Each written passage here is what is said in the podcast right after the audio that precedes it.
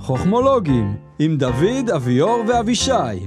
אנחנו מזמינים אתכם ילדים, לצאת איתנו למסע של אלפי שנים אחורה, לדמויות שהשפיעו על עם ישראל, לפגוש את חכמי ישראל דרך הסיפורים שעברו מדור לדור עד ימינו. והפעם, רבי אליעזר בן אורקנוס. שלום ילדים. קרה לכם פעם שהתעקשתם על משהו ולא הייתם מוכנים לוותר? משהו שלא היה לכם קל להשיג והייתם צריכים ממש, אבל ממש להתאמץ בשביל להשיג אותו? אני רוצה לספר לכם היום על רבי אליעזר בן אורקנוס, שהיה עובד במקומות הכי קשים ושום דבר לא בא לו בקלות. אבל הוא לא ויתר, עד שהצליח להפוך אפילו את האבן הקשה והעקשנית שבתוכו לבור מלא מים. אליעזר גדל במשפחה חקלאית. אביו אורקנוס היה עשיר גדול ובעל נכסים. שדות רבים וחקלאות ענפה, ממנה התפרנס ברווח ובכבוד. כל האחים במשפחה לקחו על עצמם חלק בעסק המשפחתי. חרשו וזרעו, דשו, גזמו וכתפו. הכל כדי שלמשפחה יהיה מה לאכול ברווח. כשאליעזר היה צעיר, כולם ידעו שהוא אחד שלא מוותר. אליעזר, אני אמרתי שאני ליד אבא בארוחה. לא, אני יושב פה. אבא, תגיד לו, אני ישבתי פה קודם. נו, אליעזר, תוותר לו. אני לא מוותר! בעוד אחיו היו יוצאים לחרוש בשדות העמק, שם האדמה רכה וקלה לחריש, אליעזר היה יוצא בכל יום מוקדם בבוקר, מעמיס את פרתו ועולה במעלה ההר הגבוה, לחרוש את חלקות המשפחה שהיו בין הרי הטרשים. הרי הטרשים? מה זה הרי טרשים?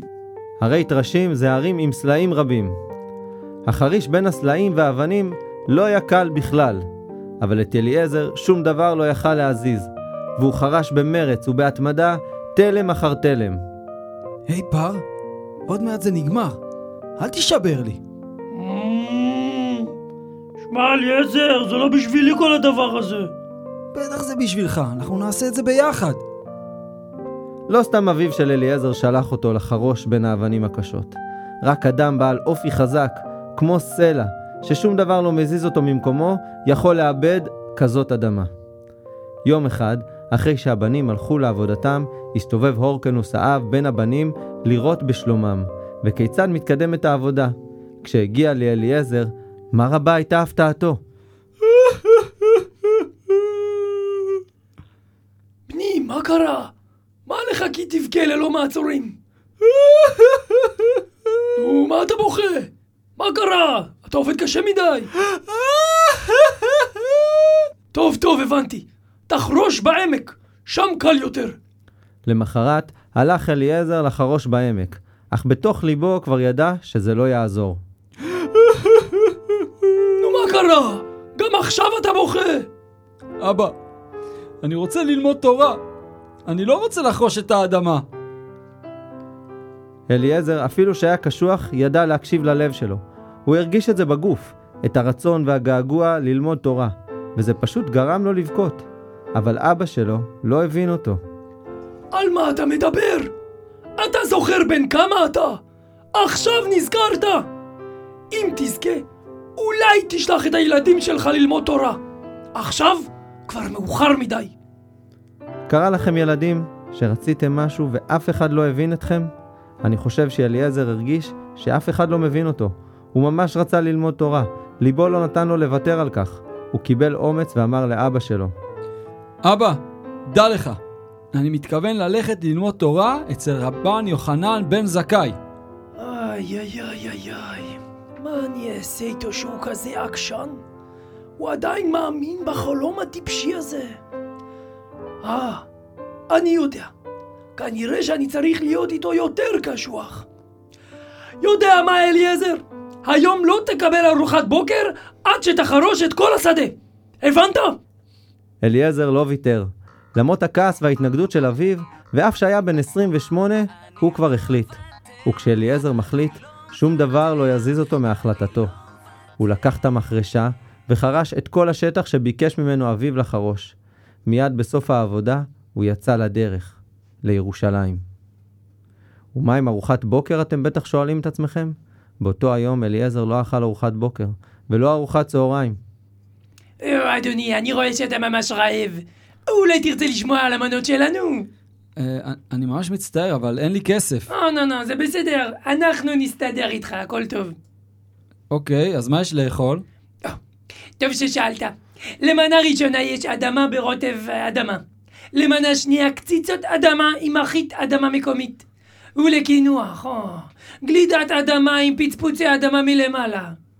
אליעזר, שהיה רגיל למטעמים בבית הוריו, היה מרים גושי אדמה ולועס אותם כדי להשקיט את הרעב לזמן מה. וכך הצליח בסופו של דבר להגיע לירושלים לרבן יוחנן בן זכאי. וואו! אני לא מאמין, הגעתי! הנה בית המדרש של רבן יוחנן בן זכאי! ברגע שאליעזר התחיל ללמוד, הוא פשוט לא יכל להפסיק. אליעזר, שידע להתמיד ולעבוד קשה בשדה, לקח את כל אותן כוחות לבית המדרש. כל אות העירה לו, וכל הלכה נכנסה לליבו.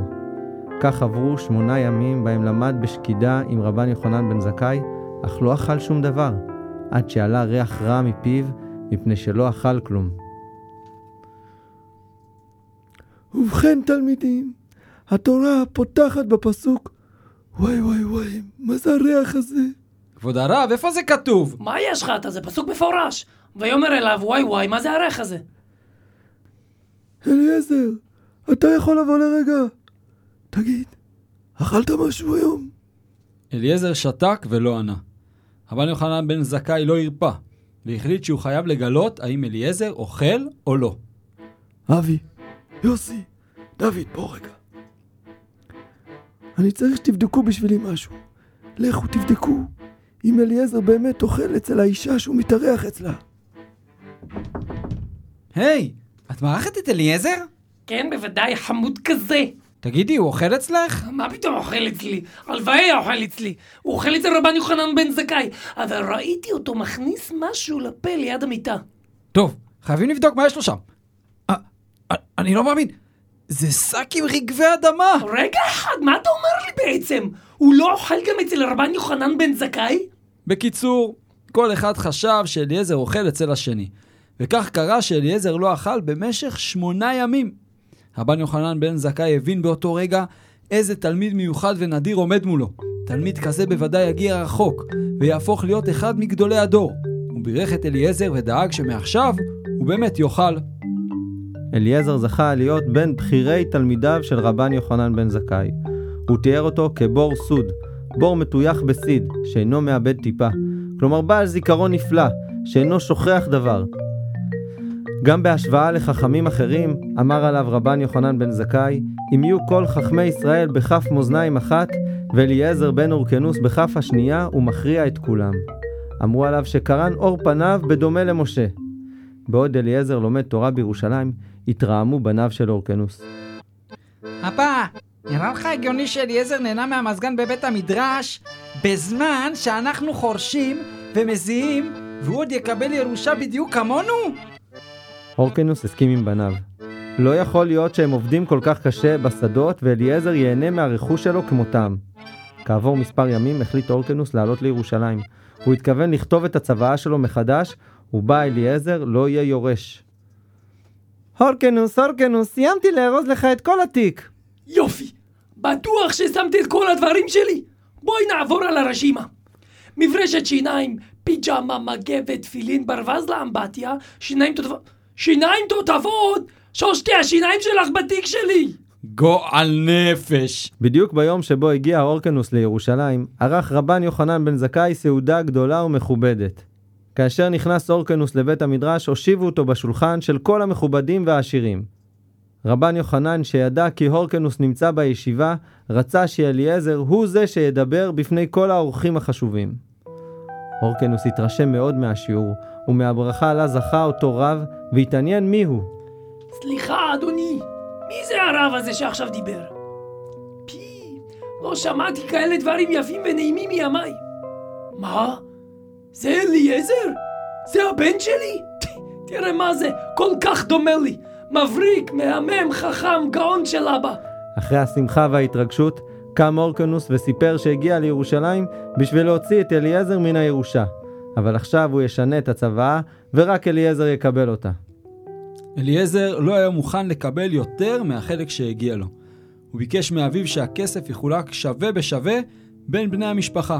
אבל עכשיו, אחרי שהיחסים עם בני המשפחה הסתדרו, הוא יוכל להמשיך ללמוד תורה בנחת וברווח כל ימי חייו. אליעזר ישב ולמד שנים ארוכות בבית מדרשו של רבן יוחנן בן זכאי, שהפך להיות מנהיגם הגדול של בית הלל במשך הדורות.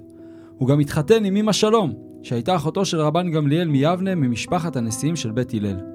כשהרב הקרובים עם בית הלל ועם משפחת הנשיאים, לא מנע ממנו מלעמוד על דעותיו ועל הגישה המיוחדת לו. עמידתו על עקרונותיו, בלי שום פשרה, הובילו אותו למשבר ששינה את חייו והשפיע עמוק על בית המדרש. על סיפור זה נשמע בפרקים הבאים. תודה שהאזנתם לחכמולוגים.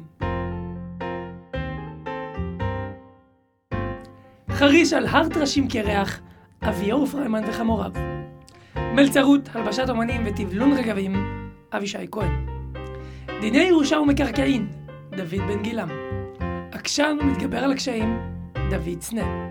אוהבים אותך, דוד.